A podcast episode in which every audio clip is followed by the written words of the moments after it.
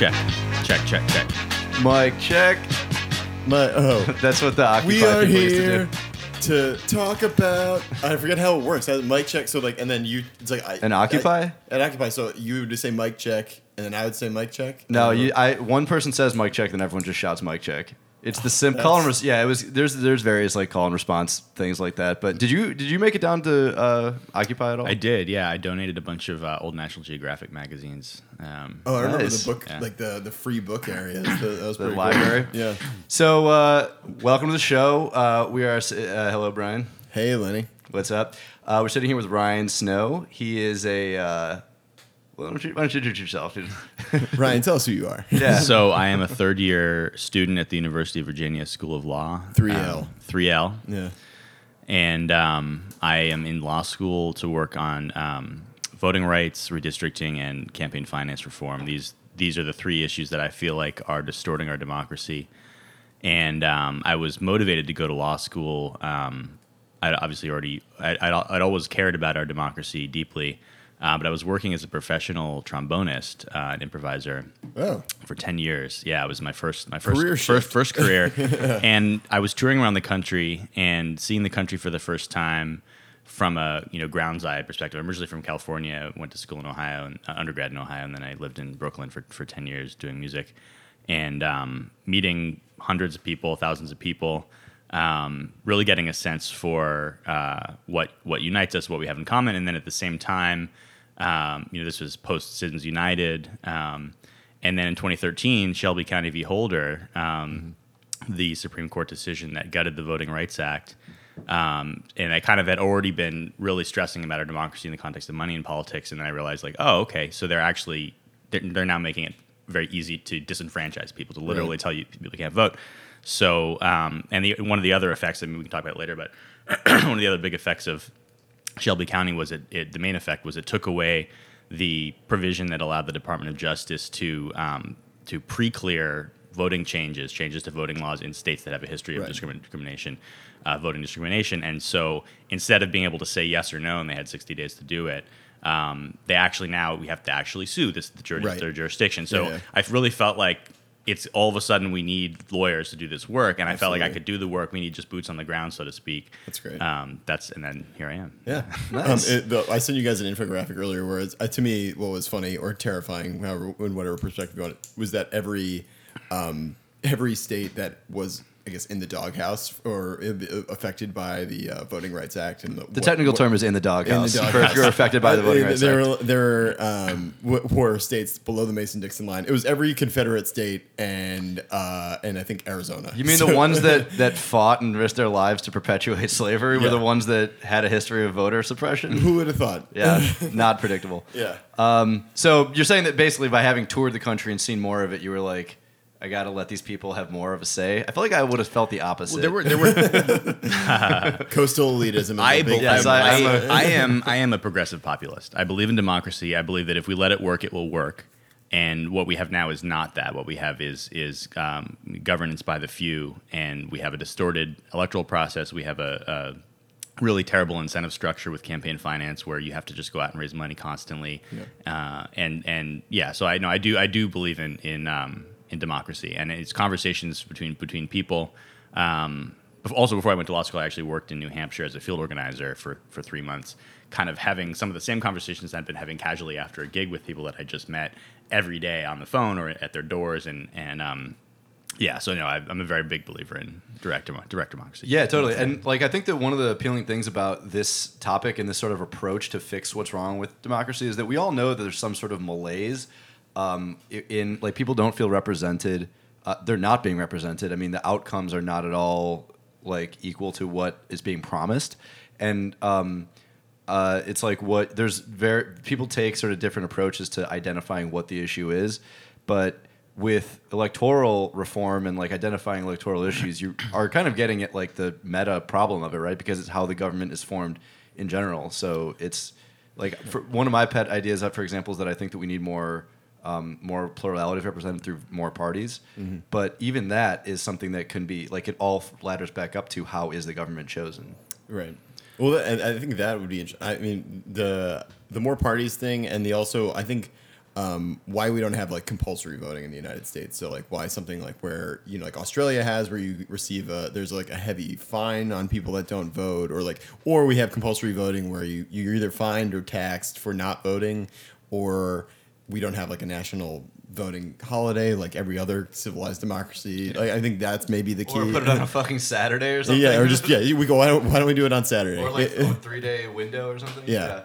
Or yeah, make it a Monday and you can vote Saturday, Sunday, Monday. Yeah. Oh yeah, Yeah. No. Or, or leave it a Tuesday and make Monday and Tuesday a holiday. Yeah.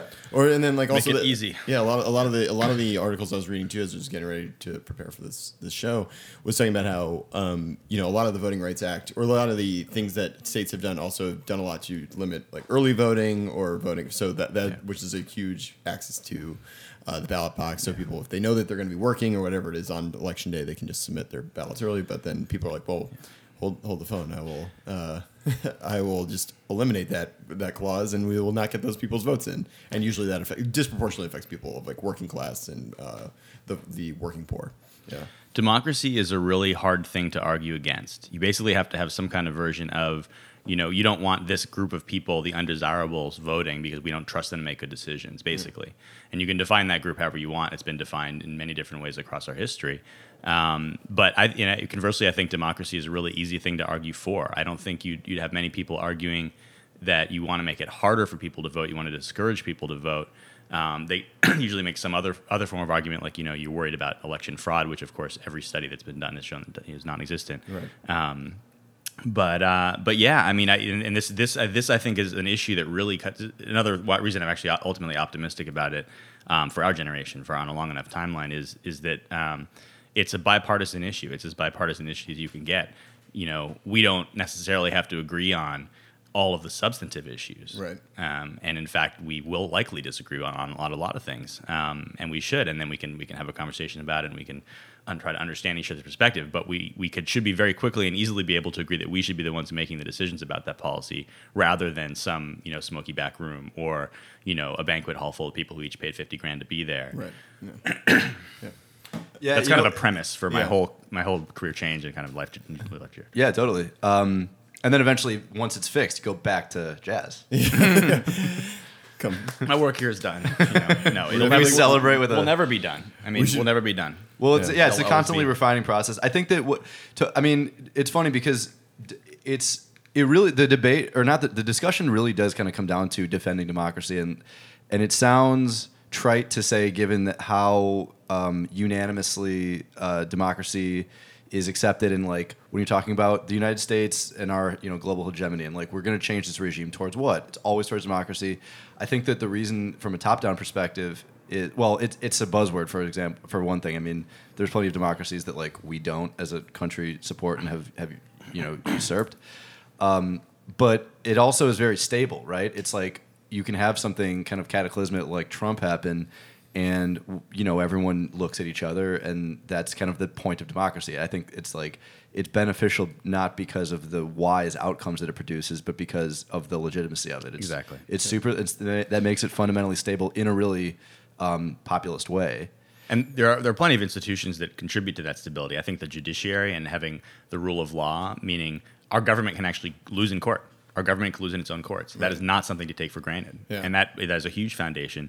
Um, I mean, there's a, there's you know the whole Constitution and Bill of Rights that does that, but I think you're absolutely right that people being able to see their votes translate into outcomes is a huge basic kind of part of legitimacy, and that the less they see that, the less legitimate the government is in their eyes, the less likely they are to participate in the process. Which I mean, I think that's really a big part of the root of the of these issues. We could we could make it compulsory, we could make it a holiday and all that, but if people don't see, you know, if there are barriers to their vote translating into a policy outcome or influence over that, they're not going to participate. And they, and they very rationally will say it doesn't matter. Yeah. Well, I think that's why Trump was essentially a throwaway. I mean, Trump what is the is the outcome is the natural outcome of what's been going on, whether it's in voting discrimination or just like alienation of democracy. I think is the he was just the guy who came out there and said, "These people haven't been working for you, and I'm going to work for you, and I I'm the show Mr. Show Business." And you know they're like, "Whatever, like what."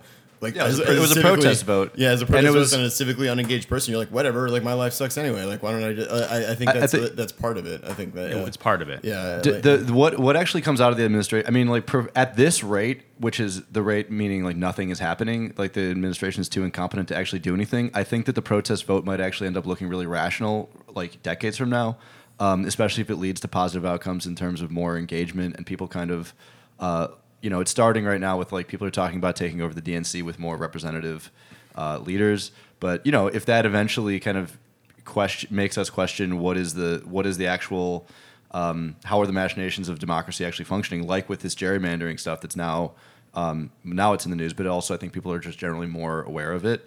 Uh, it's kind of a call to. Um, it's going to be interpreted many ways. I think. Uh, I think of the the re- reading the protest vote that is Trump as um, like an invitation to kind of like we have a lot of established institutions in this country. Everything from the way that districts are drawn to like the fact that the Bureau of Labor Statistics is actually reliable and gets good numbers and stuff. Mm. There's so many institutions that we have that are that have gone unquestioned by the elites that actually run it, uh, that run the systems. That bringing all of it into question, as long as nothing terrible happens, mm-hmm. like mass deportations or something, might actually be a net positive. And talking about electoral reform is definitely pretty much as high level mm-hmm. as you can get uh, in terms of fixing the actual system and its representation. Um, and what I was going to say about the um, the idea of defending democracy is that it does sound trite, except for that then you like the way that it everyone everyone is pro voting. You know, like even the people that are openly racist and are and are perpetuating provable fraud, fraudulent, provably fraudulent myths about um, about voter fraud. Even they're saying like, yeah, we want citizens to vote, we want everyone to vote, da, da, da, you know, the party line. But what is weird is that then you get into sort of the um, process uh, conversation, and you start to get to conversations of like, should one person equal one vote? Um, you know, Justice Kennedy, who's like currently trying to be won over by this current argument in the Supreme Court, which we're going to talk about, has written before that like, you know, there's no guarantee that votes should be proportionally afforded. You know, and and then the consensus about every every vote everyone should vote and it's a wholesome thing turns into like okay but now that you've collected the votes what actually happens to them? And once you pivot to that conversation you really do have to actively defend democracy and the idea that vote you know that proportionality matters and that's i think at the heart of gerrymandering um, and, uh, and other issues. So Kennedy and, and I think most people would agree that there's no constitutional right to proportional representation. That's not the same thing as saying there isn't a right to one person, one vote in the sense that each our votes are, are weighted equally, are weighted equally. So that the, the point is not that we're entitled to um, you know an, an exactly proportional you know representation that we voted for in in in, in office, but that uh, but that yeah our, our, our, our vote should be given equal weight. Um, however however close to that we can get, um, which I think is a really it's kind of a good segue into maybe the beginning of this whole debate, which is you know how do how does a society decide who gets to participate in picking the those who govern them, right? And, and it's white men that own property. right, That's it. and that's that's that, if you're an originalist, I'm sorry, but that's what people thought when they when they Yeah, talked about democracy absolutely, uh, at the founding, and um, you know, and there were I would say you know rational. Uh, somewhat defensible reasons for that. They didn't think that people who didn't own property had a real stake in that jurisdiction. That's a defensible argument to make. Um, you know, obviously, it's the, the outcome is abhorrent, but you know, um, and you know, I you know you could have argued at some point that um, you know you were much less likely to be educated if you didn't have property, or if you weren't a woman, or if you were, weren't white. Those are all true, and and so the arguments get made about what kind of electorate do you want, Right. Um, and I think, and you know, and there was a time at which uh, it wasn't guaranteed that you could vote until you were 21. I mean, Right. That Yeah. that had to be amended. So and that was relatively recently. I- yeah, was- absolutely. yeah, well, I mean, it, states had gone there already, and it was, Right, it was codified. But um, so yeah, I mean, I think if you if you think more broadly about what this whole debate is about, it's about who gets to participate in our democracy, and on what basis do we make those decisions. Mm-hmm.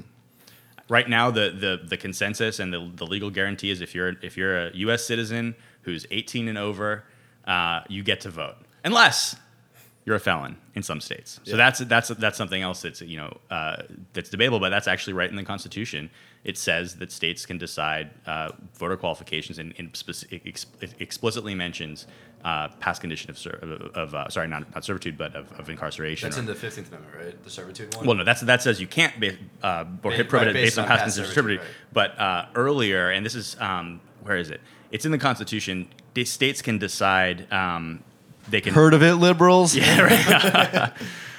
um, yeah, no, I mean it, it protects the states' rights to um, to decide, uh, you know, decide voter for qual- voter qualifications, and expli- explicitly mentions um, essentially felon status or you know, ex-felon status, convicted of. Uh, various crimes, and states have defined that in, di- in different ways. States have come up with different mechanisms to restore your right to vote or not. Um, Y- You know what's funny too is that I a couple years ago I read this book called The Rhetoric of Reaction, which was about um, this professor tried to cleave all like reactionary rhetoric along a couple lines and kind of bucket them. And I forgot what the divisions were, but one of the things I remember was that there was a huge debate in the 19th century in England over democracy, like should we have democracy? And like Tocqueville wrote about America for a really democracy ambivalent crowd in Europe. You- Democracy in America, baby. Democratic and American or whatever. and it's and you know he's like, it, it's crazy given how fundamental it is to our founding mythos. You know, but there they were really deciding it almost on a policy basis. Like, should we do democracy? I don't know. and like the all of the arguments against democracy are like, look, you're gonna have the people that are unlettered. They're gonna be susceptible to demagoguery. And they're gonna just vote in their interest, and the and policy is just gonna basically bribe them. And it's like mm, that's kind of true, actually. But these but are the same arguments that are being made now. Yeah. absolutely. well, yeah, and actually, one of the the uh, I mean, it, it's like, look, this is not this is absolutely not a perfect system, um, but it's like, I mean, obviously, you know, there's like the Winston Churchill line of like it's the best system, or it's the worst system except for all the others. But or like, there's also the famous Homer Simpson line: "When will people learn democracy doesn't work. I was actually pretty cynical about democracy. I was I was echoing that line at this election, and I just hope that I don't know. What was your like as someone who's like a real big like overt like stated advocate for democracy to watch it implode in such a fucking dumb decision? What was your kind of like evolved read on Trump? Well, there, there were so many things that played into him winning. Um, obviously, he didn't win the popular vote, and you know, I know you want to talk about the electoral college, but I think that's, that's Um, excuse that's- me, millions of voting fraud. I don't know if you've heard the fake news. No, but okay, so no, that's that's that's not even funny though. I That's know, the thing I is, know, I mean, I'm that's like ironic. right. No, I know, but it's it's like I mean, that's that's that's such a tragedy that that even gets dignified by Right. anybody. And it's a failure of our media, and it's a failure. I mean, the fact that we can joke about that, right? Yeah. It's a failure of the Republican Party specifically for not for not full throated saying no, this is just not true. because because we have such a staunch like legacy in democracy and monitoring our voting and all that stuff. Like I think that was one maybe like or correct me if I'm wrong, but my understanding is the reason why voter fraud is non-existent in America is because of our ability to monitor elections, or is it I, like oh, many reasons. I think like- first and foremost, it's a felony, punishable Yeah. by ten years in prison, and I forget Okay. how many t- tens of thousands of dollars of fine. Yeah. So for anybody to make one vote, right? and to make one extra vote and risk a felony in prison. 10 years in prison, Oh, yeah. that's it's completely. Yeah. I mean, the idea that an undocumented person would do that is even more far fetched. Right. I think that's the fir- that's the first and foremost reason. I mean, you know, you'd probably have if you didn't have that. Uh, and if it were a slap around the wrist or nothing, you'd probably have plenty of people like you know going to the next precinct over and voting again. You Right. still probably wouldn't have you know enough to swing an election on some massive They would, scale. they would pull that old school like in uh, Gangs of New York like Tammany Hall style thing where they would like they would cut guys' hair and send him over to the next. They, they'd be like, all right, you, you like you voted three Right, times right, today right. and all that stuff. Yeah, Yeah, yeah. Right. No, I mean, so yeah, there's there's uh, there's plenty of reasons why he won, and uh, at first we have to acknowledge they didn't win the popular vote. Um, and uh, and uh, you know we, we touched back on this on, on this uh, in electoral college, but I think um, if if we didn't have an electoral college, he would have lost the popular vote by even more because all the big states, except for Texas, Texas maybe it would have been the other way, but it would have outweighed all the big states that don't have a real state. They're not swing states, so people just don't vote because they know they know it doesn't matter. And then of course it hurts us down ballot. It screws up our democracy. and that would have changed time. the Democrats' strategy. They would the, the strategy would turn into just driving up the vote in Absolutely, population yeah. New. York, Yeah. San yeah. Francisco, Seattle. Yeah, sounds yeah. sounds really democratic. We're gonna just gonna try to get people to vote. I mean, Yeah. you're, it's a really bad incentive structure for for parties and, and, and candidates and all that. But that's that's that's kind of a side side conversation. Um, and then you know, obviously, he only won by uh, in the in terms of the, the votes that counted, the the swing state votes. Um, he won by like seventy five thousand votes in three states, and Yeah, like there was Michigan, massive there- Wisconsin, and Yeah. uh, I forget the other one, but uh, um, and uh, and Pennsylvania. Pennsylvania, okay, yeah, yeah. I mean Pennsylvania was the only real swing state of of those Right. three, um, and there's a lot of evidence that there was massive voter suppression in those states. Obviously, that they have voter ID laws, so that's that's voter suppression to begin with. But Right.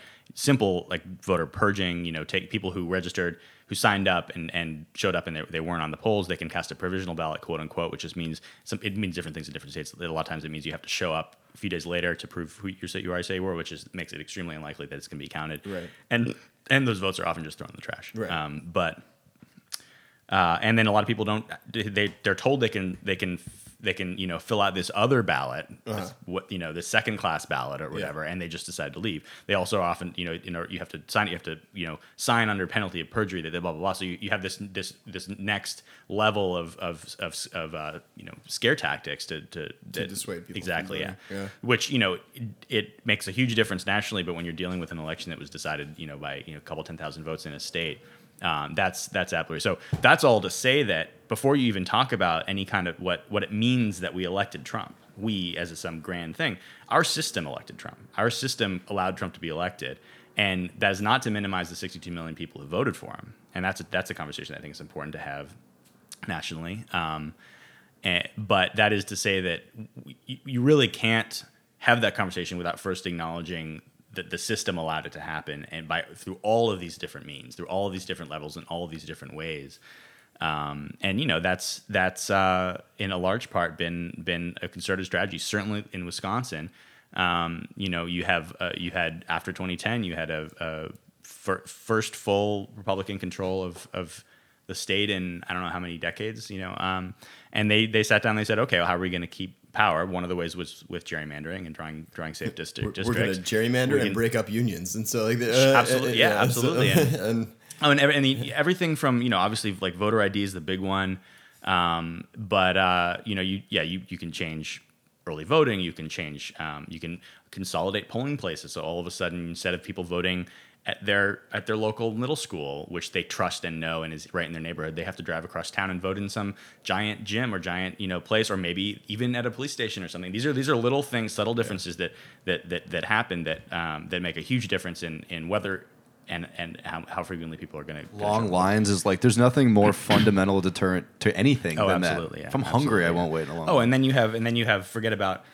forget about changing the law. You have um, you know election day shenanigans and and that's it sounds stupid to say that I shouldn't even say that Ele- election day you know voter suppression um, where you know you have uh, if you have a secretary of state um, that uh, has control in a lot of cases they're the ones who administer the elections. I was in I was in I was a student at Oberlin in Ohio in 2004 and Kenneth Blackwell was George W. Bush's campaign manager for the state of Ohio and he said on record publicly I will do everything I can legally as as, as the secretary of state legally to help him win. And what that meant ultimately on the ground was he had discretion over um, backup polling uh, polling machines. Where where could they go? And the idea was, well, on election day, there's some places are going to have longer lines and some some won't. Right. So you know, it makes sense in some, or it's at least defensible to have um, to have um an elected partisan uh, representative control uh, where the polling machines go. Well, Cuyahoga County in Cleveland, which is an overwhelmingly black district and overwhelmingly Democratic district, um, they had 11 hour line, lines in the rain. And, and so, I mean, the, the- from, from start to finish, you have a massive campaign to make it harder for people to vote, and especially certain kinds of people being likely Democratic voters.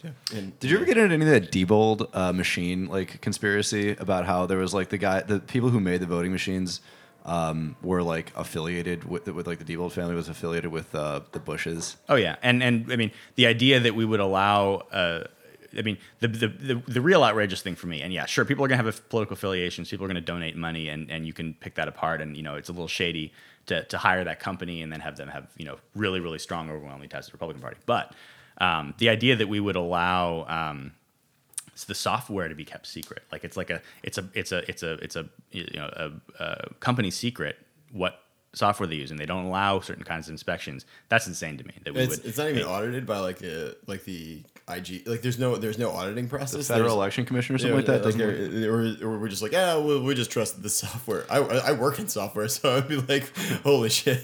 Well, so that's another Yeah. feature of our Yeah. of our democracy nationally is that it's, a lot of the decisions are made not even on the state level but on the local level. Right. And Which is a feature of it, right? I mean, that's like when you're talking about trying to fend off conspiracy theory, the decentralization is a benefit. Yeah, and I think another thing. I mean, so you're absolutely right that it's you know no one's ever gonna nationally hack our election. They're ne- they're never gonna you know just, just completely change the vote totals. Um, although there are, I'm, I know I don't know enough about the technical side, but I, there I'm sure there are. There's a step at which um, you know the totals get tabulated by something, and you know, I'm sure that could be could be vulnerable in some regard. But um, you know. um but again, it doesn't. You know, if you have enough jurisdictions using a, a piece of technology in a, in a in a swing state in close election, that could be could be a factor. But I, I really do think. I mean, that's another conversation that's important to have. We absolutely need people, especially people who want to talk about election integrity as this buzzword. And you really care about elections. Well, it's not just about you know making it hard for people to vote. It, you also have to f- make sure that the vote gets counted and the vote, you know, all this stuff. So it's, Right, it, yeah. to me, it, it, it, it rings hollow and it shows um, uh, that it's a cynical uh, kind of perspective. So let's uh l- let's just like get into so um the first time I was ever really like super aware of um like the effect that the federal government had taken a sort of interventionist approach in rectifying past voter suppression efforts was in 2013 when they when for the Shelby uh, case Shelby versus Holder um, and I didn't. I w- don't think I was really aware of the like history of voter suppression and whether this is something that was just like was it Reconstruction era and then it stopped and then it was Jim Crow and then it stopped or you know like. Uh, I, I remember obviously during the 2000 election there was like you know the, the under the Jeb, in Jeb Bush was Florida which was critical. There Hanging was chads, baby. well, hanging chads, but even before Harris. that, there was like you know, and, and apparently there was massive. There was really polling long places that were just shut Yeah, down by the sheriffs and stuff, and Yeah. so I Oh, was aware yeah. that it was going on. But like, what is what do you think the, the the the project of voter suppression or sort of the mode of voter suppression is? This just a rampant constant in our history? Oh, absolutely, and and it, get, it kind of picks up where we left off in terms of talking about um, making the decision actively and, and and consciously of who do you want to be allowed to vote, what do you want your electorate to be. So I think the modern the modern history of of voter suppression and um, anti, and anti-democratic practices thereof starts with Reconstruction and starts in the South. That's that isn't to say that is only where it happened. It happened plenty of places, and again, it's just, it's essentially the powers that be um, doing what they can, you know, to uh, prevent people the, the, the wrong kind of people from voting, however it is, is done by then, however that gets defined for them by you know their own politics and whatnot. Um, but yeah, so I mean, we have Reconstruction, where you essentially have um, you know uh, monitoring going on. There's troops there, and there's you know laws that are being enforced. Um, and it was actually very effective. And you had a lot of black candidates were elected throughout the South, and uh, still more than they are than there are now. I mean, you know, in terms Yeah. of um, you have you know you have jurisdictions in in places that are seventy five percent black. You know, Yeah. and and you know, so of course they're going to elect um, people from their communities.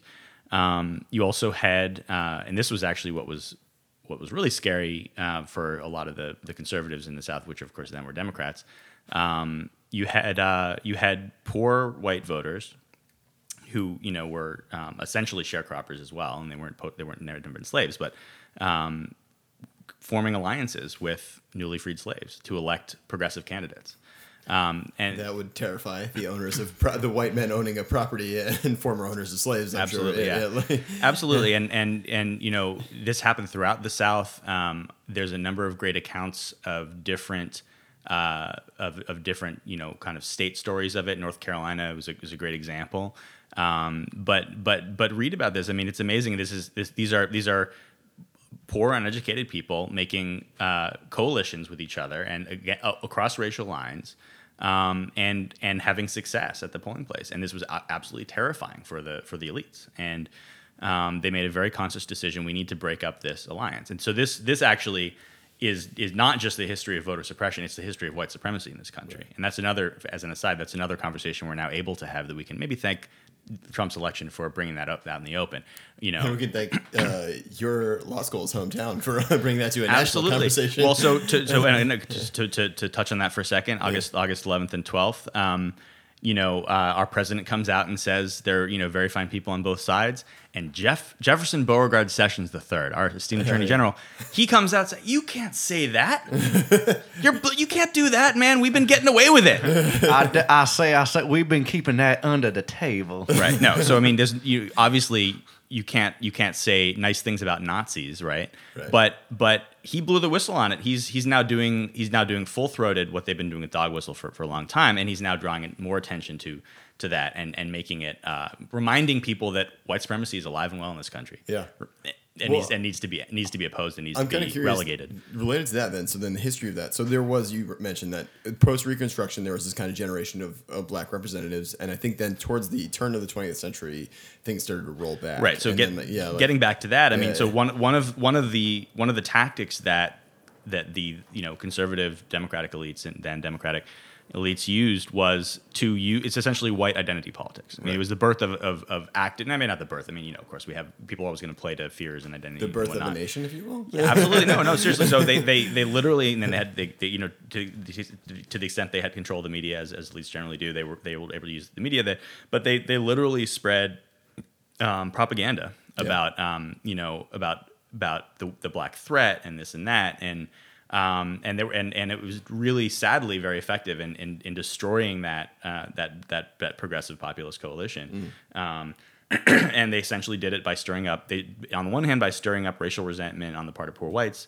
on the other hand active voter intimidation um, and that's where the kkk comes in that, Yeah. that's really what the kkk was was um, I mean, there's a lot of things obviously but it was to it was to to terrorize the black communities Right. and and largely principally uh, to keep prevent them from voting and make Okay. it impossible for them to continue voting. So you had where, whereas once you had uh, black voting rates that were as high as whites, you then for, for now from then until almost 100 years later, you had very very very much lower rates and. Um, that was done through you know certainly through violence and intimidation principally first um, but also through mechanisms like poll taxes literary literacy, literacy tests um, which you know again have if you have you're thinking about it from a you know kind of neutral well who do we want to vote? Okay maybe you want educated voters you know yeah. from it's at least at least it's at least defensible Right, you know? right, yeah. but obviously the effect was to uh, prevent black people from voting largely because again they're administered on the local level and they would make exceptions for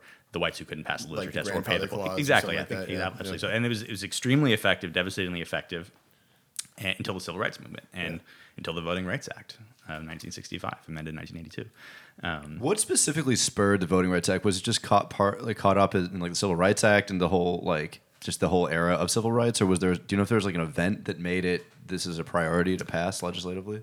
Um, well, there were. I mean, there were plenty of uh, Northerners, most of them white, going down to the South to help register black voters. I mean, this was part. And This was we're also victims of. Them, Well, that, no, that's what they're called. I'm not, I'm not calling them carpetbaggers. Yeah, but they're, no, but they were also. But I mean, I, I Freedom remember- Riders. Yeah, for the Yeah, Freedom Riders. Freedom but then I can't remember. Yeah, and uh, Ryan, you may know. I, I can't remember the names of the guys who were also victims of violence and intimidation. I think there were New York Jewish New York guys working with the ACLU or somebody who were Freedom Riders and actively getting people. They to- were Three They were got killed, They were right? young. Two. They were Yeah. young patriots. Yes, they were exactly, young yeah. patriots who believed in their country and they believed in democracy and they saw injustice and they were they were our age and were younger Yeah. and they sacrificed their lives uh, and ultimately to to preserve our democracy. Right. So yeah, I, I don't. I don't know if there was one particular event. I think there was a broad recognition over years that uh, black citizens, eligible voters, were being disenfranchised systematically and en masse. And obviously, it, you know, it, that it was part of a larger civil rights movement that. Um, you know that you, you know there were dozens of books and, and, and all kinds of mo- movies in history has, have been written uh, about that. Um, but I think it was it, that, you know voting being the right from which all other rights flow Yeah. and the mechanism by which leaders are held accountable and and the basic way that citizens are able to participate um, and again a legitimator of, of, of their of the system of government was not it did not exist for black people Right. in the South uh, and and and you know so Congress Congress recognized I think I think they'll was- also, and I don't know if your thoughts on this, but there's there's a couple. I mean, obviously there was a long-standing historical um, circumstances that were coming to light and coming to fruition, and repression that had been going on in communities in the South for a long time. But I think actually a lot of it was, in my understanding of history, is that Lyndon Johnson using the legacy of Kennedy's death, who was a pr- very pro civil rights a- advocate and uh, was facing a lot of riots in southern cities that we don't talk about, like in the early throughout the '60s. I mean, in the late '60s in particular, in response to Vietnam, but in, I think in the early cities there were a lot of um, there were a lot of citywide riots that were going on. But Lyndon Johnson, I think, also out of maybe a self-serving. Um, saw like saw his his candidacy for vice president and then president linked up with a northern democrat. And then he also realized that the writing on the wall for the democratic party was kind of linking up with like extending the franchise to vote or to people or as a political operator i think that like maybe that do you think there's any validity in him seeing it as like well maybe if we re-extend this the, the franchise to vote So that makes I, Yeah. that makes a lot of sense to me. Yeah. Uh, partly because the um, current Repu- Republican Party they released that autopsy after the 2012 election when Mitt Romney lost, and basically what they said was we got to try to not be so blindly racist, and you know there's a lot of there's a, a huge demographic demographic pool that we can tap into if we can just kind of like diversify the party a little bit, and they have wholly failed to do that. But it sounds like what you're saying is that like the the specific impetus to for for Democrats in the '60s to pass this was because they were kind of enacting the same type of strategy. Like if we can, Well, yeah, as opposed to Republicans pool. seeing their strategy being like, "Hey, what? Well, let's just like limit the the people that are voting, the pool of people that are voting." It's like it, it works in our. I wonder if they would have done that expand if the they knew they were setting up success with the Southern strategy later on. Yeah, well, it's uh, you know, I think I think there's I don't think there's any question that the main impetus for the Voting Rights Act and for and you know for the civil rights movement in, in general is, is a, a, a broad and growing recognition that um, there was serious injustice going on Absolutely. and that this was wrong and Yeah. that this needed to be changed. So that's I mean uh, our country our country made the decision to do that Yeah. and it, it was you know kicking and screaming and it wasn't it wasn't unanimous and but but uh, but yeah, I mean, certainly there might have been um, some cynical motives on on people's parts for the same yeah. for the same reason as you pointed out that there that there were that then were and are now in the Republican Party to limit people's access. And the reason that makes that makes sense to me is because yes, totally, not to minimize at all the like groundwork that was being done to bring to light the like overdue need for change, but the Democrats also knew that they were losing a huge amount of people that are now Republicans. You know, they're they're, they're going to probably lose the South, and I think it was a strategic move. And to justify it by saying we're going to make up for it by co- by creating a new identity with a sustainable voting bloc, that makes sense to me. Why they would make that calculus? Well, and you, I, I, so this is this is now I think getting beyond our real. These historians kind of have done research on this, but I think you know the other way you can you can say it is the Democrats, the Southern Democrats, were not real Democrats. I mean, there was a certainly was an economic uh, policy alliance uh, to some degree, but uh, increasingly they were not. I mean, they were they were still Democrats. Certainly, the elected, elected representatives were still Democrats in name, in name only, Right. and uh, and so it wasn't so much that well we're you know it's like we've already lost. We've already lost them. We've already lost this this region. So maybe maybe that tilted the calculus a little bit in, in terms of not having as much to lose. But um, but I think really it's just it's it's just the um, our country grew up a little bit, and um, this is I mean if you think about the trajectory from you know from slavery, Yeah. we're still on that path of atoning for our original sins, Yeah. and uh, and hopefully you know paying off debts and, and just recognizing the incredible injustices that uh, built this country or that this country was in large part built on Right. um, and and continuing to move forward and towards towards towards what our country aspires to be and what our country we know our country can be um, even if it's even if it's in fits and starts over hundreds of years. Kind of well so then to so i think then kind of alluding to what we had been talking about before i'm kind of curious then so you were talking about how voting id laws are essentially voter suppression voter uh, oppression. Um, is a voter id law essentially do, do you see it as like an extension of maybe a poll tax or something is it is it like how do i explain to somebody who is maybe a you know Trump supporter and a person's like, well, we want to make sure there's no voter fraud going on and we got citizens voting and all that stuff. And then how do I explain? How would you articulate to that person being like, well, the reason why voter ID laws are bad is X, Y, and Z, or like it, it's it's a it's a bad way to extend our democracy. You know, what I mean? I'm trying to think of like Okay, yeah, so yeah. there's a number of ways to approach it. I think this is really important for people who do care about democracy because, again, this is a conversation that needs to be had, Right. and we need to be willing to have it, and we need to be able to have it. So, I really appreciate the question, and this is something that I think about a lot, and don't have you know X Y Z blueprint. But I think the first way to, to do it is, you know, start by saying, well, if you care about if you actually care about election integrity, if you actually care about the integrity of the electoral process, you should be really, really worried about passing a law that's going to objectively disenfranchise hundreds of thousands of people. Right. Texas voter ID law when it was passed, the the internal estimation was that 800,000 people were going to be immediately disenfranchised, or rather, 800 eligible voters would not be able to vote. Wow. Um, and they made the decision to do it anyway. Yeah. So to me, that says a lot about their motivations. And actually, federal just federal court has held that uh, it was discriminatory. That it was uh, intended to be discriminatory. No question that it was discriminatory in effect. Right. Um, but so okay. So I think the first way in is just making sure that there's um, that they recognize the cost to democracy of passing a law like this. Um, and and the second thing I would say, well, you know, voting is a fundamental right. You know, it's not. Uh, it's you know, you wouldn't you wouldn't expect or you wouldn't allow your government to pass.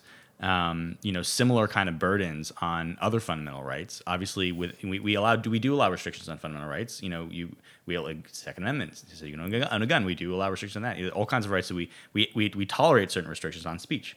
There's another one. I mean, we, we have restrictions on speech. It's not it's not a free free reign, but um, you have to look at you absolutely have to weigh the burdens being placed on a fundamental right Mm-hmm. with the benefits or the, at least the stated benefits and, and, and in, in legal terms this is called strict scrutiny and it means that the the burdens uh, there's sorry the, the the burdens need to be justified by a compel, compelling compelling government interest. The, the, the the state entity, whoever's passing the law, needs to articulate a compelling government interest, and they need to show that these were the least restrictive means. It was narrowly tailored to meet the, the harm that they're, that they're trying to remedy. So, for instance, if you care about voter fraud, there's there's there's far there's evidence of far more, far more absentee voter fraud than there is uh, in person voter fraud for the reasons mentioned. It's I mean you know, it's a felony. You show up, you can you know if you get found out, you you, you Yeah, jail. ten years in jail. Yeah. and it's and you know how, how how much more how much easier it is to say mail a ballot for somebody who's died or um, request a ballot and then try to vote in person. Although that's actually really dumb because it's the easiest one to, to figure out. Yeah. Um, how much how much easier is it to do that than to go go from precinct to precinct all day and try to vote as many times as Yeah. possible?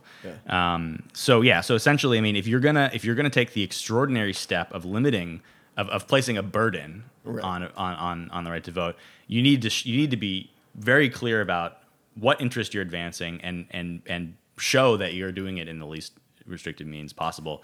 Um, there was a great a great case uh, upholding uh, women's right to choose called Whole Woman's Health v. Hellerstedt uh, that came out a year or two ago that. Um, kind of articulated that balancing test in, in a really important way. And there was actually speculation or, you know, some scholarship around when that came out, talking about, you know, a woman's right to, to choose bodily autonomy, you know, uh, uh, what, what happens with their body. Um, that's a fundamental right, and it's been affirmed as such. Um, but we still tolerate some restrictions on abortion. And, and so the question is uh, whether, whether and which ones. And in this case, Texas had passed these laws saying that any, any um, facility that performs an abortion has to have uh, a- access, immediate admittance access to an ambulatory surgical center, which is completely unnecessary for the procedure of abortion. It was completely unjustified medically. And they also had some other restrictions about like the width of the doors in case you need a gurney to go through, which is of course completely. So the, the court looked at this and they said, I mean, obviously, you know, it was admittedly five four, but the court looked at this and said, this is simply not. This is simply not commensurate to the, the burdens that you're placing on this. I think a similar test can and should and, and hopefully will be applied to voting. If you have a, if you have a justification that's based on a non-existent problem in voter fraud, and you have something that will demonstrably disenfranchise hundreds of thousands of people or tens of thousands of people or anybody, Right. um, that law should not be allowed to be passed. So that's I think that's another good important frame um, in terms of talking about that. in that in that Texas abortion law too, I think that um, one of the things that the the just the, the whoever ruled uh, struck it down. Um, what basically cited the sort of in, the preceding deliberations about why we should argue Mm-hmm. for this, and it was openly stated that it was to limit abortions. I mean, it, like Yeah. it wasn't like they were trying to. It wasn't for women's health. Mm-hmm. And um, the same is true of voter ID laws. Like in Pennsylvania, I think Yeah. they were saying this is going to give the state to the Republicans. Yeah. And so that also, and I think that that is being factored in, right? When we were talking about um, like striking down, uh, yeah, basically unconstitutional Mm-hmm. uh, laws that are intended to make it. I mean, there's a there's a um, go go ahead. Well, that. so just to add to that real quick, so and and both and and this has been now proven in court. This is not an opinion, right? So that was that was tech, the the uh, Pennsylvania case was a Republican said this will help us get elected, right, and have an Right. abstract way. Both Texas and and North Carolina cases, they because they went to court and and state legislators who are lawyers, really dumb lawyers, they they had emails that were discovered in, in as a part of litigation that said that basically said we're going to find the IDs that are most likely to be used by blacks and and Latinos and and ex- and exclude those IDs and allow at the same time ideas that are more likely to be used by whites. So if it's just like a resident card as opposed to a driver's license or something like that, or is Or there- I mean, is- Texas, the original version of Texas ID law allowed you to present a concealed carry permit and not and not a state issued university ID. You could be a UT student and not be able to use that ID, Transparent. That's insane. but you have a concealed carry permit and you can walk right into the You know, post it's, I, I was reading about. Uh. I was reading a thing about how um, uh, names that were more likely to belong to black people were excluded, and they said, for example, Washington and Lee. And I was like, it kind of sucks that two slaveholders are the ones that they cite as the most black names. There's a great, I mean, and and um, the the former Secretary of State, um, oh no, I guess current Secretary Steve Abbott had a whole presentation that uh, again was discovered in um, litigation, a, PowerPoint presentation that he gave out to local election officials about uh, exactly things like that, like how to spot a fraudulent absentee ballot, and they they literally the PowerPoint slide had had. Uh, it said suspicious stamps was one of the things you looked out for, and it literally showed a picture of a sickle cell stamp. That's Oh a that's a suspicious even stamp. based on like a health condition predominantly in the black Yeah. community. Absolutely, that's yeah. No. I mean, Yeah. and yeah, so there's no question that these laws are passed uh, for discriminatory reasons. Back to your question, though, I think so. If you're talking to somebody who really, let's say they really, I mean, they they they might be persuaded by some of this stuff, but they're still. Well, we need to have some way. Isn't this common sense? Don't we need to have some way to verify? right, Who, your- your like, identity. You're Ryan, you, you okay? The, this picture matches you. Great, you can vote. I mean, Right. We're pretty confident that you're not going to. Right. But before you answer, let me let me build in. I'm going to just offer a devil's advocate because I think this is important to convincing those people. Um, the I think the reason why people that defend voter ID laws think that it's a legitimate um, request is that to your point about this is really about it's kind of implicitly about who belongs in the society, right? Like we, the the block party is planned by the homeowners on the block, no, not the renters, you know. And so, like, who really is part of this neighborhood? Who really is part of this country? And so, there's that's the litmus test that's kind of philosophically being applied. And I think that those people who are okay with IDs, they're like, well, I have an ID. The you know the bar to get an ID is just a DM. You know, any functional person has a credit card has, and so it's they, they might not even be overtly thinking like racist or even exclusionary thoughts, but it's like, how are you going to be a contributing member of society if you don't have these things? and that's the perspective they're coming from. Yeah, and so I, I appreciate that because it it explains why it's hard for people to imagine. It seems like such a common sense thing. Well, everybody I know has an ID. I have an ID. Well, yeah, I mean, so we can talk about the demographics of who don't have have IDs. They're largely old. They're of course largely poor, and they're largely they're disproportionately minority. So, um, yeah, to to some extent, you're you're already dealing with what are in many other ways marginalized groups and rural voters. Also, that's another that's another category. But uh, and actually, some of the, the calculations that were made by the people who passed these laws were essentially, yeah, we're going to disenfranchise a lot of likely Republican voters too, but overwhelmingly more Repu- likely Democratic voters. So that you know, that, again, this is anti-democratic with small d democratic. Uh, it's about disenfranchised Democrats, but they're willing. They don't care. They don't. They don't value democracy. They don't. They don't. They it's just, not. It's not sacred at all. Same way whether they were redistricting a district or Yeah. disenfranchising. And- like, and well, then- we'll lose a couple, but we Yeah. like we make up the ground on yeah. Like, and, yeah. and then they they tailored the law specifically to have more of that effect, and that's what we're talking about with the picking, you know, allowing concealed carry, but not UT, Yeah. you know, state state state ID. And again, this is not my opinion. This has Which been is this has been like, educated people. this has been this has been found in court. I mean, this has been this has been proven in court, and in in the case of Texas, it's been through the courts so many times now. You have like you know nine out of nine federal judges who've looked at it have said it's, you know so there's no question about it. Um, but you know so if you really still want voter ID and you want some, you need to have some mechanism, you know, uh, for proving your identity at the polls all voter ID laws are not created equal. You can have a voter ID law that, you know, allows. I mean, that you can have more a more permissive voter ID law. Um, and and you know, Virginia. I live in Virginia. Virginia's is more permissive. It's easier. Uh, it's easier to vote. It still is a barrier for people, and and a lot of people. We're really dealing with now people who uh, are often indigent. Maybe they don't have a uh, a birth certificate, so they can't get an ID. So maybe they even have have an, have the ability to get one, the, the physical ability to get to the DMV when when it's open, and they have the money to pay for it. Um, but they don't have the underlying documentation, and that itself is really expensive. So there's all kinds of hoops that people people can go through, um, and all these were documented in the, in the court cases out in Texas and North Carolina. But um, yeah, I mean, you can have you can have a, a lesser burden. Um, for instance, how about you bring uh, two different documents um, that that have your name and address on it, right?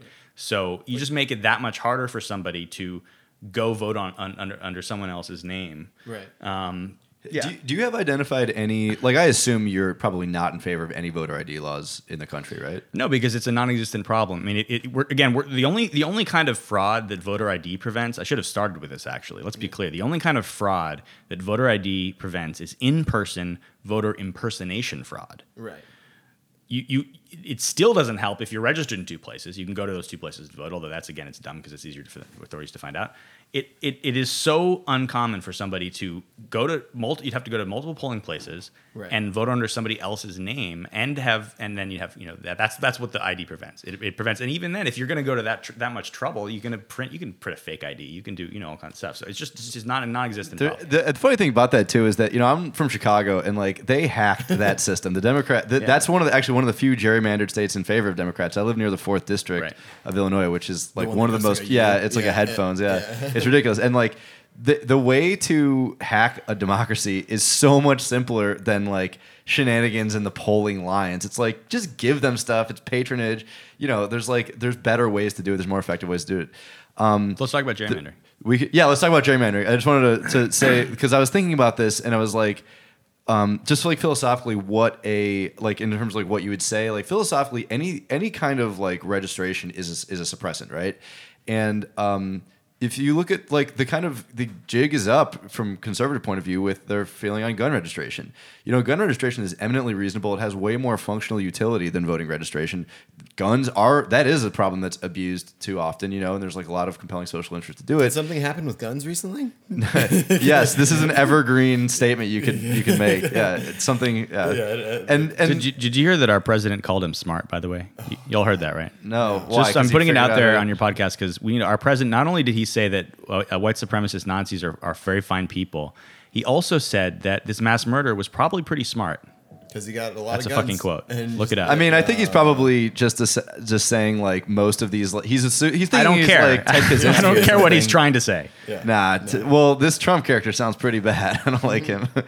um, but uh, yeah, I mean, like if if any gun registration is a suppressant on the freedom to own gun, then how could like that, my, how could that same effect not be what happens whenever you add any new burden of proof to voting, no matter how unonerous you think it is? Like Yeah. philosophically, it is there to winnow down people. One more, one more note, kind of to wrap up the voting for expression talk, because I think it's important to go back to where we started.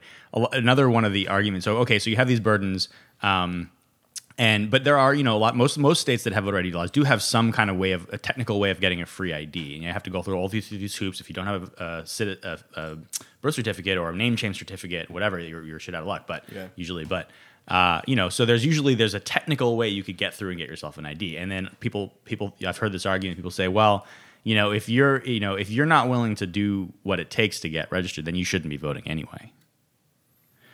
Let's just think about that for a second. So, uh, do we really want to discourage people from voting? Don't we want people to participate in a democracy? Don't we want, if we had 100% voter turnout, wouldn't we feel better about the results? Well, that, yeah. and and you know so we really have to ask ourselves what kind of society we want to live in what kind of democracy we want to live in and and if the answer is you know if you if you if the answer is you don't want to live in a in an actual democracy and you don't want people voting own it Yeah. admit it Yeah. Um, yeah, that, that, I think that yes, that is a great point, and it's a very impassioned point, and I agree with you. And that's I think, but I think you've distilled the problem, which is is that they're they're finding ways to say is like we, we don't we don't want these people to vote without explicitly saying we don't want these. It people to also vote. it appeals to there's a way to appeal to the conservative heart by being like, hey, you're putting you're making people put their basically you know freedoms in the hands of bureaucrats. I mean, Ari Berman has a story about someone in Wisconsin who was unable to get um, what was a pretty minimal, uh, you know, by by voter ID standards. Um, ID, it was just an ID. It was someone who had moved from from Illinois to Wisconsin, and they had to go back and forth. They like took seven trips in person, and you're putting your hand, you know, and like conservative hate bureaucrats. So it's like, do you want these people to be in charge of basically the fundamental right of the democracy?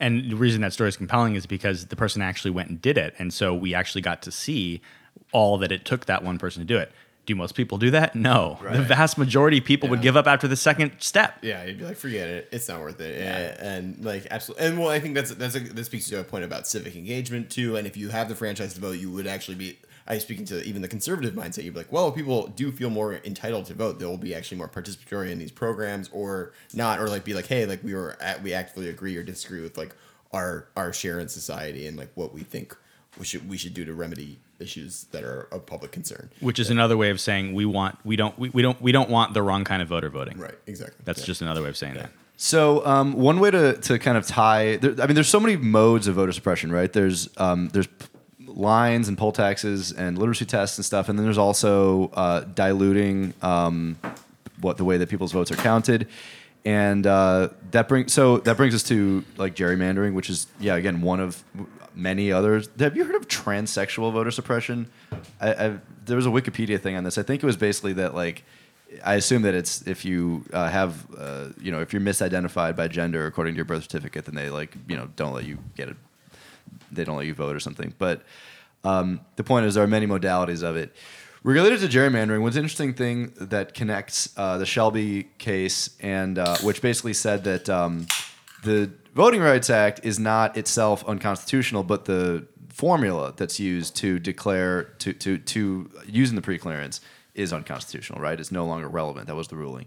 Even though, let's be clear, this is this is a provision of the Voting Rights or the, you know the, the Voting Rights Act as a whole, but including this provision, had been reauthorized by Congress almost unanimously a few years earlier. Not, they didn't just this is every every every twenty five years this has got to be reauthorized. They didn't just reauthorize it. They had debates for a week. They debated. They had they looked at all the data. They looked at all of this, all the evidence. They had experts come in for a week. They actually did their freaking jobs as Congress, mm-hmm. and the Supreme Court, a five four majority a conservative activist Supreme Court. These are the kind of decisions that conservatives love to complain about. You're overturning a dem- right. you're overturning the democratic process. You're over you're, you're you're saying what the law should be, not what it is. Well, I'm sorry, you took away a power that's delegated to Congress. They did their freaking jobs, Right. and and and you still said no. Yeah, that was Ginsburg's dissent. She was pu- kind of pulling a Scalia, like you know, saying you, this is the democratic process. You know, co- Congress deliberated uh, thoughtfully, and this, and you're basically negating something that they came to legally. Yeah. The Shelby County v. Holder is second only to Bush v. Gore as the most anti-conservative judicial decision in modern history. I like that. Yeah, in terms of going against your stated principles for political reasons, yeah. you, you I mean I'm, I'm in law school and, and I have conservative friends and you can't defend you can't defend either of those ru- you can't defend either of those rulings based on conservative judicial philosophy you just can't But do, do, well, do they? And or like, do, do, is it do the attempted? Yeah. conservative colleagues the, the ones who are them out, intellectually but- honest don't Yeah, okay, and, so, and- but, I mean, What about yeah. abortion stuff? Abortion stuff is pretty invasive government policy. oh sure okay yeah but but it, but if you really believe that life begins at conception then you're protecting millions of millions of babies see that to me is that to me is defensible that's like that's if you really believe that If they- how if can I their principles line yeah, I mean, on that, okay, but yeah, if you yeah. really, this is a total aside, but I mean, Yeah. if, if you really believe that, and that's a that's a belief, it's not something that's you know you can't really medically prove that it's not the case. You can draw the line wherever you want to draw it, but okay, then you're still weighing burdens. You're, you're burdening a woman's right to have bodily autonomy. It's as you said, it's the most invasive thing. Your your government making a decision for for a, a human for, for for a citizen, for a human being.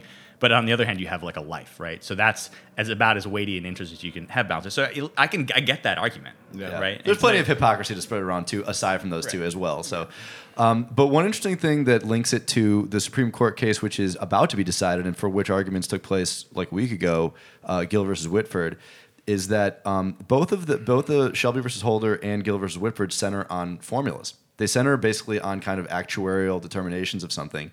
Uh, Gill versus Whitford. Uh, actually, why don't you just give an intro, so, like to, to what's going on now, um, specifically related to like uh, kind of this question of is there a, a mathematical way that we can determine whether like uh, either gerrymandering or voter suppression is taking place? Like with Gill versus Okay. Whitford, is gerrymandering. So the mathematical question: How do we determine um, whether or not a particular a particular districting plan is unconstitutional? That's the second order question. That's the standard question. Okay. The first order question is: Is is partisan gerrymandering unconstitutional? We know that racial gerrymandering is unconstitutional, and it also violates the Voting Rights Act. So. Uh, but the question is whether doing the same thing based on party, which now in, in, and, and for decades now in racial gerrymandering cases, the, the, the line drawers, the map drawers, the legislatures have argued, no, we didn't do this because they were black. We did this because they're Democrats, and that's okay, right? And so to take even one step back quickly, you know, gerrymandering is drawing district lines for a legislature, whether it's a state legislature or Congress, in a way that artificially inflates the, the representation of one group. So they'll you know they'll pack a lot of Democratic voters into one district.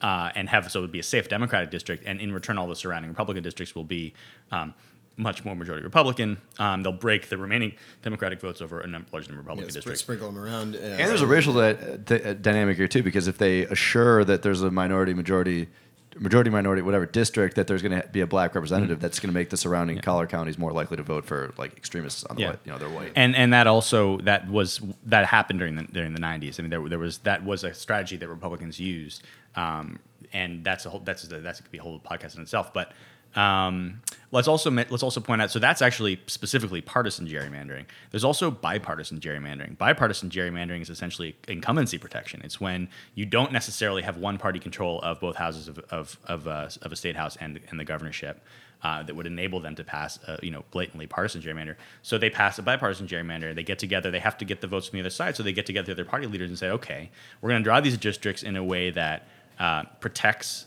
the sitting the sitting legislators. Right. And so this isn't so much a constitutional problem of um, reducing somebody's uh, ability to participate, you know, artificially decreasing somebody's ability to participate meaningfully in the democratic process by electing a candidate of their choice. This is now more of a conflict of interest problem where you have the people who are benefiting from it are the ones who are making the decisions and we, pro- we have prohibit that in a many many uh, contexts in terms of like business you know you can't vote on an issue if you have a, a financial interest in it um, and actually I, I wrote a, a, an essay that got published recently last year um, that tries to treat uh, gerrymandering broadly, partisan gerrymandering, uh, nonpartisan gerrymandering, or bipartisan gerrymandering as a conflict of interest. And they're actually, if you think about it, most state legislators are paid. Um, New Hampshire, I think it's only like 200 bucks a year or something, but Well, yeah, um, most New, states. New Hampshire has like a ton of representatives. It's the- Like, it's the fourth- New Hampshire is like a representative. It's the fourth largest. New, New Hampshire state legislature is the fourth largest Democratic legislature in the world for 100 or sorry, a million people. Oh, wow. state. So, I, again, I loved it there. They love their democracy. So really, it's really it's really brilliant.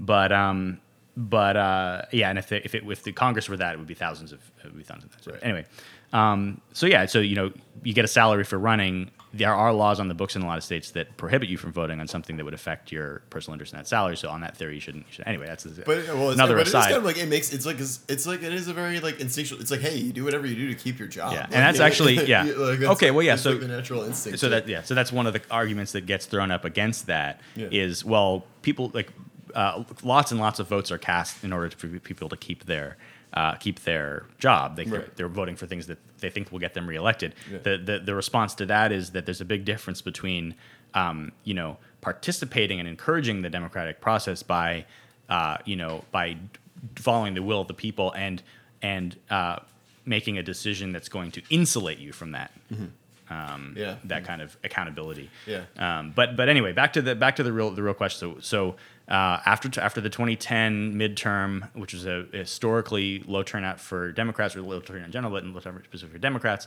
um, you had a number of states, including Wisconsin, that. Um, for the first time in many, many years, had one party rule, and in the sense that they had both houses of state legislature and the governor.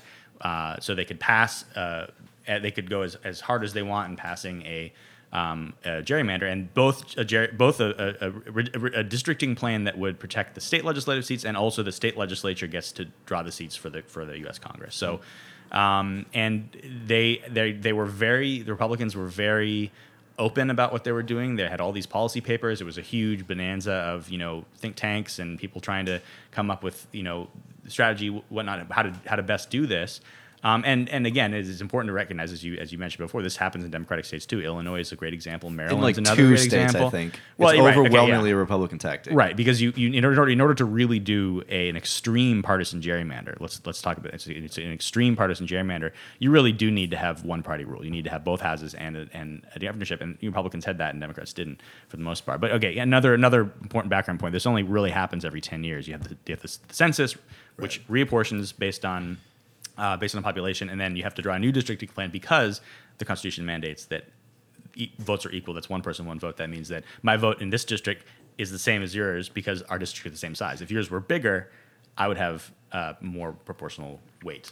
And I think one thing that's important to point out too is that it doesn't have to be. Uh, I mean, if you were in a state that is overwhelmingly like dominated by one party, you could even make an argument for why they should have the right to gerrymander that way. But that's not the way that the specific instance of gerrymandering under which we're living was was executed. It was a specific plan that like Ed Gillespie, who was like a Republican think tank uh, lobbyist, um, spearheaded to elect very strategic key individuals um, in a number of state houses uh, in that election, so that by the time the census results came in in 2010, they could be in a position to redraw state lines. So it was, it it's not like I'm only saying that because like if you if it's one part like Illinois is totally one party rule, but that's because most people that vote are Democrats. You know, so like they may even have they have the most legitimate case to gerrymander. Uh, some place that's super conservative, um, like you know Arizona, for example, uh, has a big like gerrymandering controversy because they have an independent commission in charge of doing it, which is actually very like partisan and kind of dubious results. But even there, that's like a pretty conservative state. Um, the actual regime that we're we're living under now was a specific a specific strategy that was enacted uh, in a top down way, and that's what's being fought against. Yeah, it was a spe- certainly a spe- specific uh, electoral strategy, political strategy, national pub- Republican strategy to do, to target races so that they could have these majorities to get it done. Um, and and then of course it was a, a, specific strategy to to draw the lines in a way that would uh, again insulate them from future electoral losses, um, and specifically to you know to favor at a statewide level and a national level Republican candidates. So is it just like is it is this essentially is it really comes down to? And I mean, like this is the ultimate. And I mean, you're in law school, so you you will absolutely get this. Where this is the ultimate case of just this is the, um, like just legislate it. It's like the NFL in the way that like we're just going to legislate the rules to the point of where it's going to tilt the game in our favor. Like so, it's like we want like we, the incentive is so the Republicans are at the same way that in the NFL are like okay we want it to be a passing game, so we're gonna make it really really hard to defend passing. So the same way that like like we're just like okay well we want a conservative uh, like Republican government. So and we're in charge and we're in the charge of the rule the, the rule book right now essentially. So we're we're gonna do everything we can to to preserve. Well, so and, and yeah. that that's that's that's it gets back on what Lenny was saying, and it was yeah. really helpful to point out that there are states that are pure red or pure blue, and right. this is not going to change materially. It's not going to change whether one party has control or not. It might right. change the extent to which they have control. Right. Um, but so it's particularly important to Republicans in 2010 to do this in states that were uh, that were on the border, that were right. that were you know where the actual district plan might make it the difference between them retaining control and not when and you know Democrats do better in presidential elections and Republicans do better in midterms and that's just the way it, that's the way it's been that's the thing we work on that but um, No, so yeah, so these were these plans were designed to insulate uh, Republican majorities in, in state houses against um, against uh, you know the the the, the, politi- the, changing political fortunes, and and it was also uh, and you know pointed this out within the context of the 2012 election. I think it was part of a broader recognition that they were losing on a national level anyway, not everywhere, but they were losing the demographic battles. Our country's getting younger. Our country's getting less white. Um, yeah. and and and these are those are those are two the two least favorable Republican demographics. So it, this is another kind of meta point. If you if you're thinking about it from a you know political standpoint of what you know what do you want your democracy to look like, and you find yourself you know becoming less and less able to win national elections, uh, you know because of changing demographics and changing politics of the people who are voting, you can a change your platform and change your policies to appeal to those new voters and this is what a lot of people tried to get try to get the republican party to do after 2012 or you can b prevent people prevent the wrong kind of people from voting or reduce their proportional representation. That's what they chose to do it's the most craven way to, to achieve that. Yeah. i mean it turns that that autopsy the party leadership published into a complete joke because it was accurate. It was a, it was an honest good um, pr- prognosis for how the party could could uh, sustain itself in the future. And instead it's like we can't actually change the very racist core of the Republican Party. So now we just have to have like Chris Kobach is now the mainstream yeah. of th- you know Republican thought, and it's also enabled now the the the zombie corpse of the white nationalists to just come. They're like, oh yeah, well, if they're gonna fully endorse this, then I guess we'll like talking to you what you're talking about, where you're talking about, uh, you know, people not liking that their core their demographic is being maybe subsumed by other demographics of people, whether they be immigrants or people of color um, they're just like, well, this is white genocide to me. Like, or they, they go to the extreme and they're like, this is white genocide, and they turn into Nazis or Klansmen or some yeah. hybrid. Certainly, yeah. Like, yeah. Or tacitly supporting those. Yeah, people. or just being like, well, they're not, you know, they're not wrong, and like, uh, like, and and resulting in things like where. You know, the president himself is even saying it's like, well, they're bad on both, like equi- equivocating, like, they're not that equi- bad, making them, they're not that bad. It's both right. sides, people, and it's like, well, Right. It's just, well, you know, it's, it's no white, white supremacy is conservative identity politics. It has been since Reconstruction, right. and it really has been Republican, specifically identity politics since uh, the Southern Strategy. Let's be very clear about yeah. that. White yeah. supremacy is conservative identity politics. But then I don't. But then that's what. So to Blake's point about this being craven, they then how do they keep getting away with? it? They're like, no, no, we just we just believe in small government, and we just Well, believe in. The, hopefully it- it- after this they won't be able to. It Yeah, won't be as easy for them. I mean, I'm- again, this is why Sessions was so pissed off when when He's like, Trump. you- when you- you, you can't showed- you you can't say hand. that. You can't come out and say it. So that Sessions reaction though is exactly why um, I think that like if there is a benefit to Trump for liberals and, and a purely rhetorical way. I mean, this is a really kind of a pyrrhic victory, but um, it, it kind of sh- it, it totally takes the veil off of all the dog whistling and stuff like that. Uh, yeah, I mean that's. It's an obvious point, but, But like so this it's- I don't know if there's any going back from it, and yet I think they're going to still live it down. I mean, they live it down. Like Strom Thurmond was a respected guy until his death. You know, I mean, this stuff the, this stuff has a way of kind of just folding into history, and we write it off. So I mean, so this is we, we can we can at least hope, and this is a back a segue back to ger- to gerrymandering. We can at least hope that uh, there will be electoral consequences for things that people don't like. I mean, you know, so that if somebody doesn't like someone, they'll vote them out, or if somebody doesn't, you know, somebody doesn't like the way a party's governing, they're going to vote it out. So that's where gerrymandering really prevents that from happening. Um, we you know we talked about both both sides do it. They kind of do. They definitely do when when they can. But it's it's, it's been more, uh, especially recently, more than Republicans doing it, mainly because they have the ability to do. it. Let's not pretend that we're we're, we're pure out here, or the Democrats Party's pure. But uh, but and also there's a you know there's a difference between partisan gerrymandering and non-part or bipartisan gerrymandering and comes to protection. And there's also a difference between partisan gerrymandering and extreme partisan gerrymandering, which is what we saw after 2010. Right. One thing we didn't talk about before that also kind of coincided with that, it was almost a perfect storm, right? So you have you have one party rule in a lot of states that are not are normally switched. So they have a huge that have the ability and the incentive to extremely insulate them to themselves as, as much as they can, and they had the tools in a way that they never had before. They had granular neighborhood level data, and they had and they had the ability to crunch those numbers. They had better data and they had better algorithms uh, and, and better ways of parsing the data than they've ever, ever had before. So we're about to have another round of, of redistricting, and it's going to be a presidential election, and it's going to be, you know, whether Trump has been impeached or not by then. Um, it's going to be coming off of a very. confident. It- well, I mean, you know, Steve it- Bannon puts the his odds at finishing the term at uh, thirty percent. really. and that's I think that's high. I think Yeah, he- I mean, I, that's about right. yeah. I, this is another whole podcast, but I, I, th- I think he'll resign, um, just like he's done. He's cut and run in every one of his biz- bad business deals. He's going to get out when he, when he can, and he'll probably get pardoned. He'll probably get probably get away scot free. Unfortunately, Mike Pence will pardon- because yeah, that will be totally the, that, that that is the best political outcome for the Republican Party. They're the ones who are in power right now. But um, let's let's put that aside.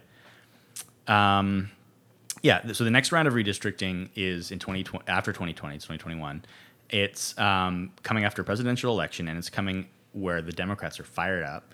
And if you're a Republican, do you really want the pendulum to swing the other way in an as or even more extreme way. And you might feel you might you might feel like you're not you know you, there's you have built-in structural advantages. Obviously, they're voting on the current maps, so they have to be really really bad. But actually, one of the features of such an extreme partisan gerrymander is that you create these seats. You create if you're trying to squeeze as many seats for your majority party out as possible. You actually you create seats that are you know safe seats in a normal election, but if you have a wave election, they might only be safe by like five or ten points. And if you have a wave election that goes ten or fifteen points the other way, which this is looking like it might be in, in you know 2018, 2020, um, you can actually lose a huge number of seats. So it's just you know that's just a, a realpolitik reason you might not want to do it either. But so we go back to the technology in 2010. The technology has gotten so much better, orders of magnitude better in the last 10 years, and and you saw what they were able to do with th- what then was incredibly sophisticated you know mapping technology neighborhood mapping technology.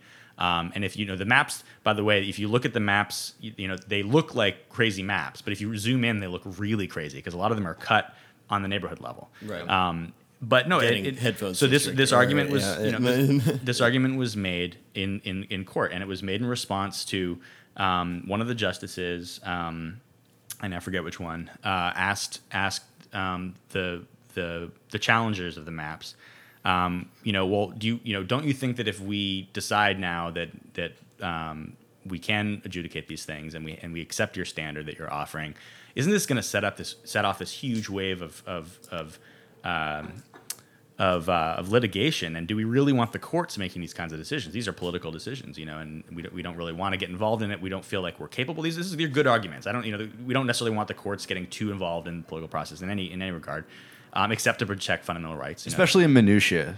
Yeah, especially technical stuff, of course. I mean, these are these are old people and and they're insulated very insulated in their elite and they don't necessarily they have highly technical legal knowledge but they really don't understand they really don't understand new computer technology um, anyway but and so the response was you know yes this might lead to more litigation to to a vindicate claims. People challenging that because they think it's wrong. And b frankly when when the supreme court announces a new doctrine um, it gets applied by the lower courts and and they interpret it. And then over time this is how jurisprudence get de- gets developed and this is how doctrines get developed. And that's what happened exactly exactly the same thing that happened with racial gerrymandering is going to happen with partisan gerrymandering if, if, if, if, if it comes out that way. Um, but this is not necessarily uh, something really to be avoided and, and they've been doing this with racial gerrymandering for 30 40 years now so it's not that they can't do it but the argument against was okay so yeah th- you, you might you might see some um, increase in uh, in, in, in litigation around around partisan gerrymandering. You, you certainly will because it needs to be worked out in the courts. But if you don't do this, if you don't rule now that this is unconstitutional and you don't accept the standard for how to determine how whether it's the standard for determining whether it's unconstitutional, what's going to happen in 2020 with all these new tools and with everyone realizes more, more what's at stake? The Republicans realize it in 2010. Now both sides realize what's at stake. Yeah. It's going to be insane, and you're going to be dealing with such an extreme uh, a, a front in terms of biased maps on both sides.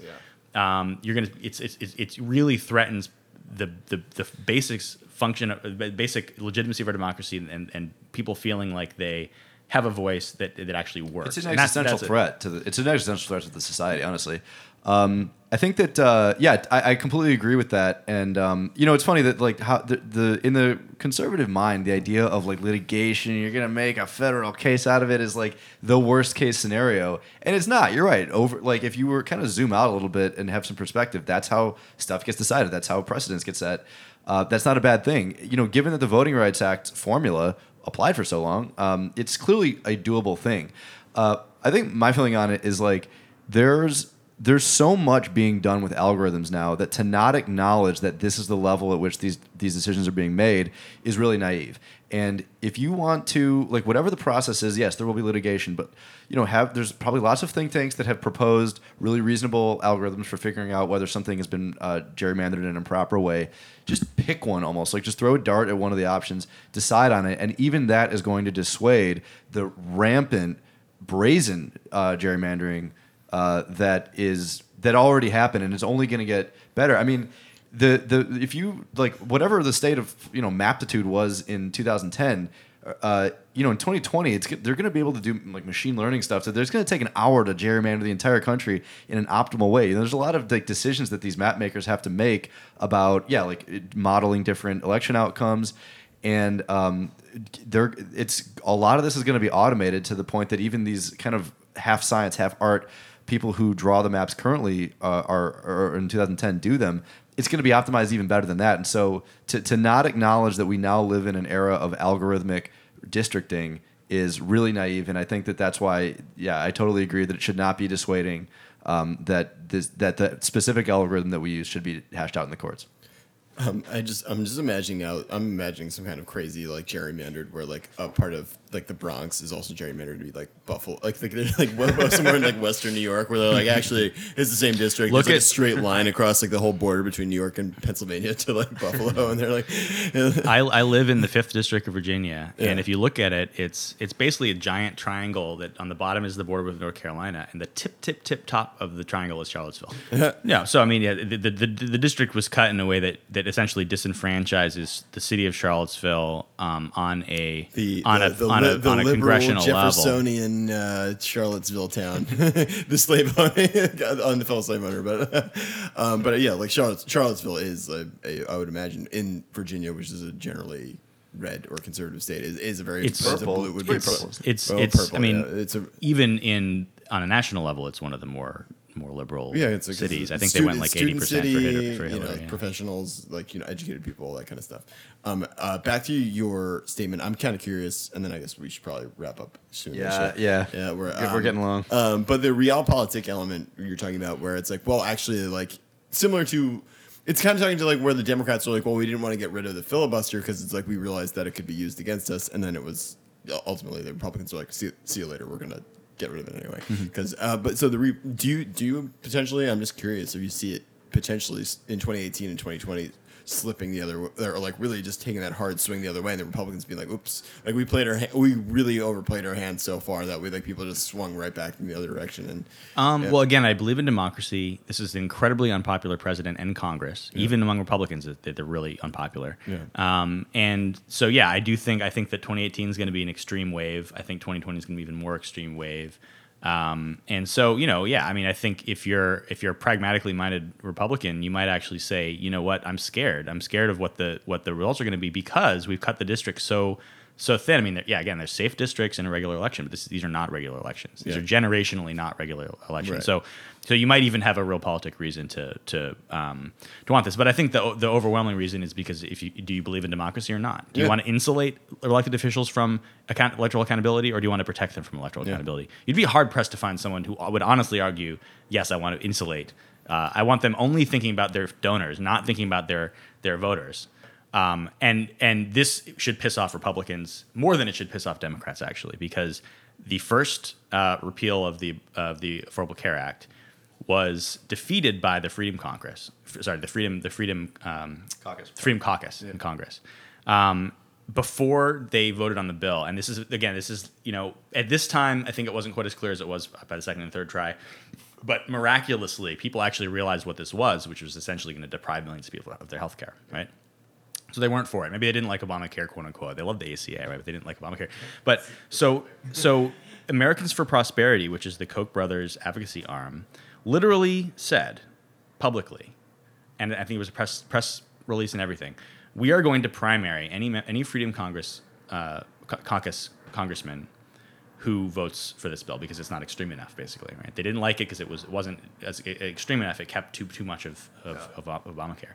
So this is not technically quid pro quo. This is not we're going to give you money if you vote our way. This is we're going to fund to the tune of tens of millions of dollars a primary opponent, which because these districts are so safe. You're, you're out. You're- yeah, you're so it's essentially it's a yeah. negative quid pro quo. you're out of a job, If you vote for this, you're out of a job. yeah, I again, I, I think you'd be really hard pressed to find anybody. And again, this is what defeated the Republican repeal and, and replace.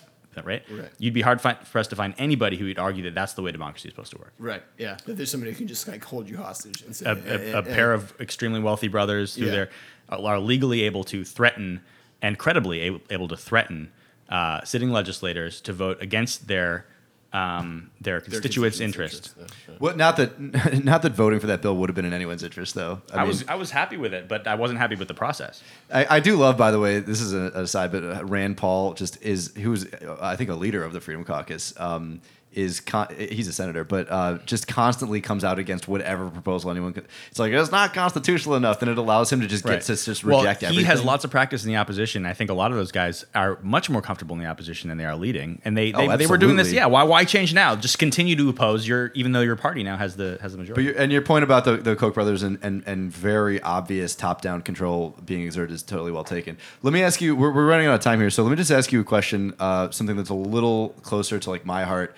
The, uh, I think the Federal Election Commission is really bad uh, in the sense that it's run by uh, a member of members of the DNC and members of the RNC, and I think that um, establishing the possibility of third party, but ideally like more of like kind of a parliamentary um, college of parties would be a really easy way to uh, have more direct representation of ideology. You know, so maybe not so much on a procedural level, which where we get into the you know the voting day suppression stuff like that and ballot access.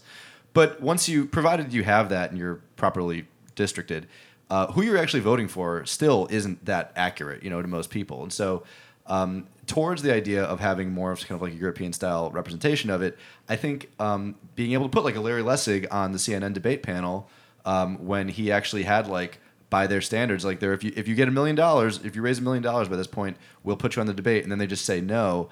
I think that a lot of these problems stem from the Federal Election Commission.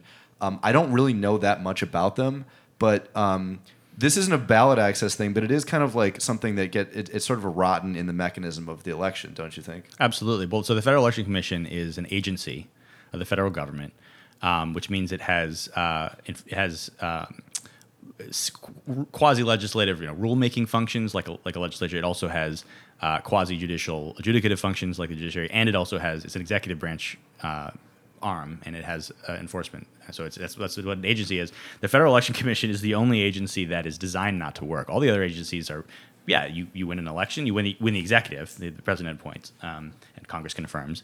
Agency heads. So right now, the EPA is dismantling climate regulation because uh, because uh, Trump won the election and he had a Congress that would approve the people he's putting in. That's the way it's supposed to work. The Federal Election Commission is designed to not work because it's designed to have permanent three-three Republican Democrat uh, uh, members. Furthermore, it's designed to really not work if you're not a Republican or Democrat, which is what you're getting at, right? So yeah, no, it's absolutely completely broken institution. I've met two of the of the six current um, current uh, uh, commissioners. I won't name them.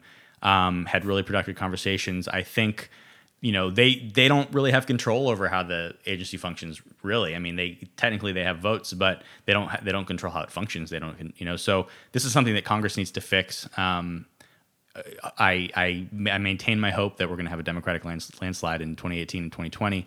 And if you have if you have if, if Democrats had a solid majority as Republicans had now, they'd be getting a lot more done. Hear me, America. Yeah. If for no other reason, vote Democrat because they know what the fuck they're doing. What can people do if they're interested in uh, like in advocacy on the level that you you've got involved in? Vote. Just vote. Not just vote, but vote. Don't not vote. Vote. Don't tell me you live in New York, so you're not going to vote because it's going to go for Hillary. Fucking vote. Do your homework. Figure out who your town councilor is. Figure out who your city councilor is. Figure out, you know, uh, figure out who's who's running for uh, attorney general. Figure out all this other stuff. You, I mean, you you absolutely have to do the research and then talk to other people because we all need to be doing this. And um, I plan. I mean, you know, I was I was a politically engaged, uh, conscious person in 2010. I didn't vote in 2010. I'm ashamed that I didn't vote in 2010. I lived in New York. Um, I'm sure that my district went Democrat, but it's it's just it's completely there's no excuse. Um, so yeah, those are the those are the main those are the easiest things to do is just uh, you know tune out a little bit from the, from what the media is giving you, which is all corporate controlled, and they'll they'll share a whole set of interests, even if it's left versus right. Um, Thanks, and- 1996 yeah. Telecommunications And s- Act. oh yeah, don't and oh it's getting worse. We talked about that FCC's yeah White, yeah. but uh, no, yeah, just you know, vote, educate yourself on who to vote for, talk to your friends about who they're voting for, make sure that they vote, and then if you really want to, if you want to give up an afternoon or you want to give up an afternoon every week for a, for a month in front, in front of election day, go talk to voters at their doors. Canvass, it's really fun. It's once you get over the total natural anxiety of of knocking on a stranger's door who probably doesn't trust you, doesn't want to talk to you.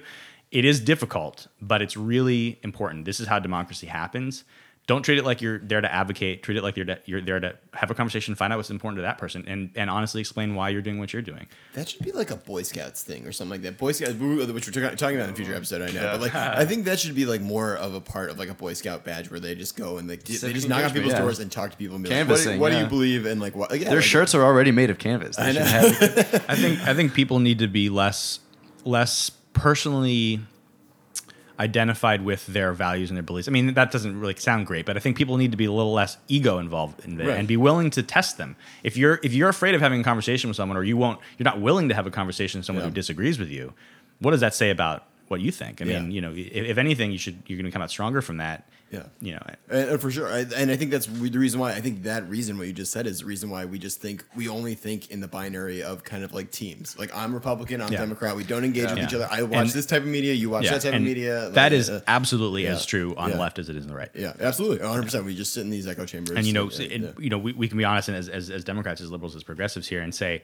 you know, if if we if we really do want to want to take our government back and take this country back, uh, we have to be willing to do that, and we have to be willing to have harsh, uh, cast a harsh light on our own biases and our own. Uh, preconceived notion. We need to try to figure out why guns are so important to people. We need to figure out why you know local control is so important. Um, Yeah. That's Cool. democracy. Thank you. All right. Well, I think Ryan this, is the, this is the most. Thank you, guys. Uh, this is the, no, thank you so much. This has been the most. Do you have? Uh, so I mean, that was a pretty good plug at the Yeah, end there. But, that's- uh, but do you have any other like last like? Oh, I mean, you're going to, you're going to be finishing up law school, so then good luck on that. Thank you. Yeah. Well, I hope so. I, I personally, I hope to be working on this in my career as a as a, a voting rights litigator and redi- redistricting. Um, hopefully, I'll have a lot more to work with in the redistricting side in a few few months when this this case comes out. Um, and ultimately, campaign finance. Although I think that's a lot longer in the future in terms of changing the law, the underlying law, constitutional law. Um, life is beautiful. Yeah. life is. We are alive. Yeah. Someday we will be dead. Whatever you believe about what comes before and after, enjoy it. That is the best. That is Hell the best plug yes. we've ever had. All right. So uh, thank you, Ryan, for joining us, and uh, we'll see you guys next week. Next Infinity license. Thank you guys for doing this. All right, thanks, Ryan. Cheers. Uh, have a good one. Cheers.